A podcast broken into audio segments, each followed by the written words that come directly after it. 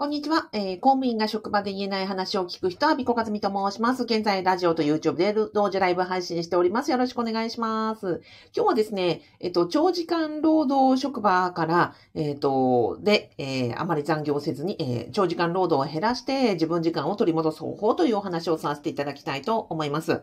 とこの放送をね、聞いていただきますと、まあ、職場全体がその長時間労働をしていて、えっ、と、自分もなかなか帰りづらいとか、とは、まあ、休日出勤、あの、がデフォルトになっているとか、あとは、そうですね、自分は帰りたいんだけれども、雰囲気が悪くて、まあ、帰りづらい。あとは、今だと、例えば、懇親会の後、また職場に戻って仕事をするとか、あとは持ち帰って仕事をするとかですね、まあそういう職場にいらっしゃって、まあ自分は労働時間を減らしたいよと思ってらっしゃる方に向けて、あの、お話をさせていただきたいと思います。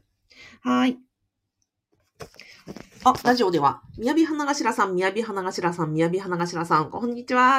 ありがとうございます。スーさん、ありがとうございます。やすさん、こんにちは。お疲れ様です。あっけティさん、こんにちは。お久しぶりです。こちらこそお久しぶりです。ありがとうございます。ゆかさん、こんにちは。お疲れ様です。ではでは、長時間労働、職場にいらっしゃり、苦しんでいらっしゃる方が、あの、いたら、あ、そうそう。で、ポイントは、長時間労働を減らしたいですかっていうところなんですね。減らしたいなと思ってらっしゃる方にお送りしたいと思います。あの、長時間労働をやめたくないという方は全然、あの、ここで ストップしていただいて OK です。はい。で、えっと、この、うんまあ、長時間労働さ、さっきも申し上げた通りね、やっぱり残業とか、うん、雰囲気がとか、うんと、なかなか早く借りづらいとか、仕事がたくさん降ってくるとか、まあ、いろいろな状況あると思います。あとは、私の元職場でね、うんと、まあ、法務省の、うんと、本省の人と飲んだ時に、えっと、すごいびっくりしたことがあって、な、なんでそれ、そうそう、今日どうしてこのテーマにしようかなと思ったかというと、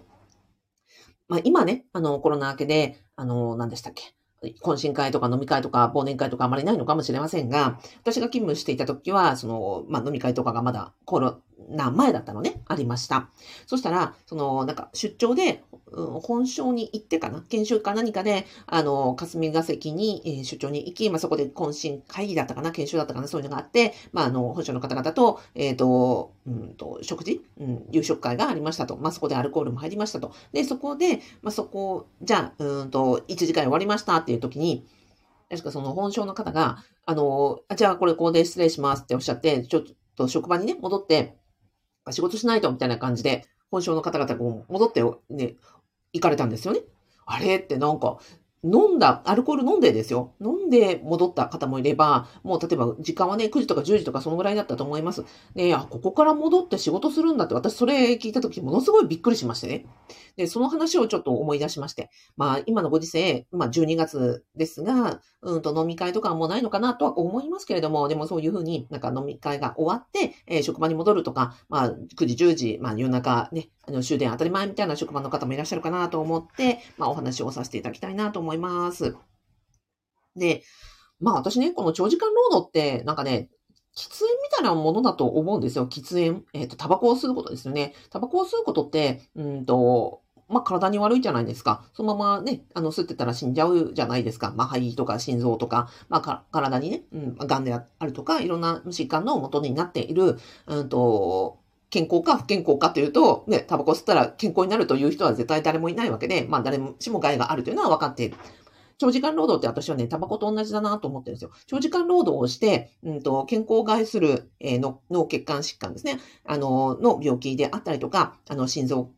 心臓、えー循環器系の病気であったりとか、えっ、と、長時間労働をして、まあ、メンタルがやられるとか、あとは、心身の不調ですよね。あの、胃潰瘍になるとか、その、内臓系が悪くなるとか、うん、いろんなその疾患が出てくるというのは、まあ、誰しも知ってることじゃないですか。でも、じゃあどうして、そのね、長時間労働が体に悪いと、命を縮めると分かっていながらやるのかというところですよね。で、うんと、それってやっぱりタバコと同じかなと思っていて、やっぱり周りが、そのタバコを吸う人がたくさんいて、そのタバコを吸うのが当たり前の職場にいると、やっぱりそれって、あの、喫煙、自分だけ喫煙しますってなかなか言いづらいじゃないですか。なので、それと同じかなと思っているところです。はい。で、うんと、そこには何があるかというと、その、職場、世の中ではそれは体に悪い、えっ、と、分かってるんだけれども、でもその職場の中の常識は違うわけですよね。長時間労働は体に悪い、えー、の命を縮めると分かっているんだけれども、体に良くないというのが分かってるんだけれども、でもその職場の中では、え、ー、と、職場の文化として長時間労働が、え、ー、と、なんですか、褒め、えー、褒められる、評価される、えー、もしくはこれを一緒にやらないと、えー、なんですか、仲間外れにされるとか、そういう、まあ、デメリット、職場内の、まあ、規律として長時間労働が、こう、もてはやされているから、まあ、やるわけですよね。なので、まずはその、え長時間労働の背景には、組織のその不不率っていうんですかね、文化として、それがいいとされている、えー、価値観があるということと、あとはそれに、あもちろん、うんと、従っている自分がいるということですよね。そこからやっぱり外れたくないな、そこに、えっ、ー、と、合わせていきたいな、命の危険よりも職場のルールとか、その文化を、重んじている自分がいるっていうことですよね。例えばさっきのあのタバコの例で言うと、タバコが悪いのは分かっているんだけれども、でもタバコを吸う仲間と一緒にいたいと思っている自分がいる。だから、まあ仲間と一緒にタバコを吸っているみたいなイメージですよね。まずはそこを、あの、まあそこかなと、まあそういう文化があるということと、で、え、そこに、えっ、ー、と、命よりも健康よりも自分が長時間労働を得ているというところを、まずは自分ではっきりさせるところかなと。だから職場の、えっ、ー、と、長時間労働文化を守るのか、それとも自分の命や健康を守るのか、この二択だよね、というふうに私は思うわけです。。はい。なので、最初に、えっ、ー、と、お伝えしたのは、本当に、あの、長時間労働をやめたいですかっていうところですよね。自分の、あの、命や健康を大事にするのか、職場のルールを大事にするのか、そこ、あの、を自分で、今一度、うん、問い直されないと、やっぱり長時間労働って自分がしか辞めないので、そういう文化の職場であればあるほど、あ、もう自分が辞めようって、もうそれこそタバコ辞めようと同じぐらい大変ですよね。タバコはやめようというふうに思わないと、えっ、ー、と、タバコはやめられないわけで、長時間自分が長時間労働をやめようと思わないと、えー、タバコと同じで、えっ、ー、と、やめられませんと。と特に依存多い、あの、依存系の報道だと思うんですよ。だから、その、周りがやっている、だから自分もそこにいる、で、あの、長時間労働していないと多分落ち着かないわけですよね。落ち着かないし、うんと、そうですね、自分が不安になるし、というところなので、やっぱりタバコをやめると同じだよね、というふうに思っているところです。あ、なんでタバコタバコ言うかとですね、私も元あの喫煙者ですし、あの、元大酒飲みなので、もうね、依存系のあの、行動修正はですね、もう本当に、ね、自分が身に染みて、それがどれだけ大変なことか分かっているので、あの、それをね、例えに出しているというところです。はい。えっ、ー、と、あ、YouTube ではメロッピノさん、あ、こんにちは、ありがとうございます。お疲れ様です。えっ、ー、と、キュティさん、私の職場も1時間が終わると飲酒後、会社に戻って2割ぐらい、え、あ、そうなんだ、2割ぐらい職場に戻る人がいました。えー、喫煙者の方は、えー、54歳で肺がんで亡くなりました。びっくりしました。いや、そうですよね。いや、いますか？あ、よかった、よかった。なんか公務員、あの、ね、職場だけなのかなと思ったら、その、そうそう。ね、お酒飲んでね、職場戻って仕事するっていうのもおかしな話じゃないですか。その、私、初めて聞いたときにびっくりしたんですよね。だって、ね、飲酒運転をしたら、まあ、法務省ですからね、法務省ですから、えっ、ー、と、飲酒運転をしたらダメですよっていう教育をね、現場ではやってるわけですよ。現場っていうのは、刑務所も法務省の管轄ですし、少年院も法務省の管轄ですし、私がいた保護観察所も法務省の管轄なんですね。じゃあ現場で何やってるかって言ったら、飲酒運転でね、事故を起こして、例えば、あの、死亡事故を起こしてしまったというような事件者がいた時には、ね、飲酒運転はダメだよと、判断力もね、その自分のその行動、行動制御する能力も、あの、が型落ちするわけだから、シラフと、ね、飲酒状態では、飲酒状態が、まあ、判断力も、え、行動の、なんですか、え、運転のスキルも格段に低下させるから絶対ダメだよって。刑務所でも言ってるし、少年院でも言ってるし、保護観察所だって言ってるのにですよ。それを、ね、法務省の本省の職員たちはですよ、戻って、ね、飲酒した状態で仕事してるわけですよ。で、じゃあその法務省の本省の仕事って、あの、判断力もなくていいんですかって、その行動制御力が落ちててもいいんですかって、私はすっごいおかしくてですね、いや、なんか、あの、すごい面白くなっちゃいましたよ。変ですよね。あの、そうそう。判断力も行動力も落ちると、ね、あの、法務省のこの研修では、あっちこっちで言ってるにもかかわらず、ね、あの、本、本、なんですか、本家？本家本元では、それやってるって変だよねって思ったんですよね。だから、まあ、うんと、飲酒後に仕事するって多分職場の文化だから、そこから脱却したいかどうかっていうことだし、その、ちょっと一段離れて、あ見られるかどうかっていうことだと思うんですよね。はい。スーさん。えっ、ー、と、労働のしすぎはあなたの健康を損なう恐れが、リスクが高まります。あ、そうそうそう。あの、タバコのね、あの箱に書いてある文言ですよね。えっ、と、キティさん、電力会社だったので半分公務員。ああ、そういうのあるかもしれないです。あ、そうそう、タバコと同じ。そうですよね。長時間労働死にますよって。ね、しかもですよ、公務員の職場で死んでる人いっぱいいますよね。私のそのお客様の周りでも、で、職場で、あの、突然、まあ、あの、自殺も含めですよ。自殺も含め、癌で亡くなられましたとか、うんと、その、ね、心臓とか、えっ、ー、と、循環器系で、えー、突然亡くなってしまいましたっていう職員のね、同僚が亡くなりました。上司が亡くなりました。私の元上司も、えっ、ー、と、なんだっけ、の、脳一血と、えー、後遺症が残りましたみたいな人いっぱいいるにもかかわらずですよ。どうして同じことをするの？みたいな。私も本当不思議で仕方がなかったですね。うん。だから、そういうのを一歩離れて、そこを、そういう文化にいると、まあ自分も死んじゃうよって思うってことですよね。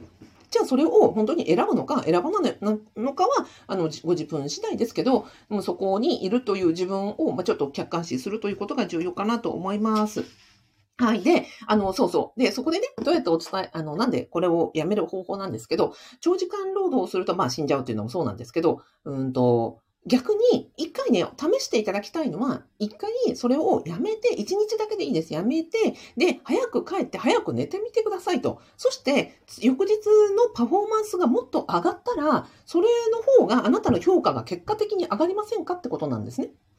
うんと、そうですね。私のあの動画教材で、公務員が在職中にできる企業準備っていうあの動画教材があります。そこでね、あのインタビューに応じてくださってる元地方公務員の宇田由香さんっていう方が、地方公務員をお辞めになられて、今オンラインの家庭教師であの起業してね、あのバリバリ活躍されてます。で、彼女は京都大学、京大ですね。あの、京大を出られた非常に優秀な方で、今その家庭教師の生徒さんたちもそうだし、ご自分のその、あの、お友達とかも、まあ非常に優秀なわけですよね。で、たくさんのその医学部合格したとか、その難関の、なんていうんですか、あの、受験を合格された方々の、あの、合格した人たちと不合格だった人たちの、あの、この、こういう違いがあるよというのをツイッターで発信されていて、そこで必ずおっしゃるのが、勉強法じゃないんですよ。睡眠なんですよ。必ず睡眠取りなさいね、睡眠取りなさいね、睡眠取りなさいねっていうのはね、宇田由香さんずっとおっしゃるんですね、受験生に対して。で、最低でも7時間睡眠を取らないと医学部は合格しないし、難関の、そういうね、なんですか、あの、合格？難関の、まあ、大学とか、なんかと、私立の？中とか高とかですか？というのは、もう睡眠時間を取らないと絶対受からないから、まずはその勉強うんぬんじゃなくて、まず睡眠取ってくださいっておっしゃるんですよ。7時間以上だって言います。ということは、それだけその脳のパフォーマンスというのは、7時間しっかり睡眠を取ると、ね、あの、段違いに、あの、そのですか、勉強とかインプットもそうですし、アウトプットも7時間取ると全然違うってことをおっしゃってるわけなんですよね。だから寝ないと受け、受かりませんよっておっしゃってるんですよ。だから、社会人だってそうですよね。そんな学生のね、脳がピチピチ若い時ですらですよ、睡眠時間7時間取らないと、勉強がね、ちゃんと頭に入らないということは、ね、あの、私みたいに、あの、年を取れば取るほど、記憶力とか脳、あの、脳みその力って、やっぱりね、あの、疲れれば疲れるほどパフォーマンスが落ちるわけじゃないですか。ということは、あの、それだけ職場で評価されたいとか、アウトプットしたいとか、効率的に仕事したいと思ったら、むしろ帰って7時間寝てですよ。の、うんと、長時間労働して仕事をするよりも、帰、さっさと帰って、早く帰って7時間しっかり寝て、翌日出勤してみて、それで仕事やってみて、じゃあどっちが本当に自分の仕事がサクサク進むのかを比較検討したらいいと思うんですよね。それで7時間寝た方が良かったのか、えっ、ー、と、長時間労働して遅くまで行った方が良かったのか、自分なりにこう比較をしてみて、ああ、どっちの方が自分のコンディションがいいのか、自分のあのアウトプット、あの、パフォーマンスが良かったのかっていうのをまずは検討されてみてはいかがかなと。で、そしたらですよ、きっと睡眠をとったりとか、早く帰ったりとか、リフレッシュした自分の方が、結果的に、あの、できる仕事の質も量も高いはずなんですよね。そしたら、最初、その、うんと、同調して、えー、長時間労働職場に同調して、えっ、ー、と、みんなと同じように、えっ、ー、と、仕事をして、長時間で仕事をして、あの、高くないパフォーマンスで仕事を続けるよりも、結果的に早く帰って早く寝て、で、仕事で、いい仕事ができる方が、結果的に評価されるんじゃないかと思うんですよね。だからそこをまずは、いきなり今日ね、今日から、あの、残業ゼロにしましょうというのは多分無理だと思うので、まずは今日は一回試しをしてみて、自分がどっちが、あの、の、快適で、どっちが仕事ができるのかっていうのを冷静にこう考えてみるっていう、一日に、試すっていうのも一つかなと思っていたりします。はい。いや、本当ね、長時間労働してね、健康をね、崩される方、本当ね、あの、お客様のね、あの、職場とかでもたくさんいらっしゃるので、本当命に関わりますと、本当た、タバコと同じですと。ね、さっきスーさんが言ってくださいました、労働のしすぎはあなたの健康を損なう恐れが、リスクが高まりますね。いや、本当そうなのでね、あの、今一度これをね、ご覧いただくような方は、あの、長時間労働、なるべくあの減らすためにですね、一度、あの、早、早寝、えー、を、あの、試してみていただけたらなと思います。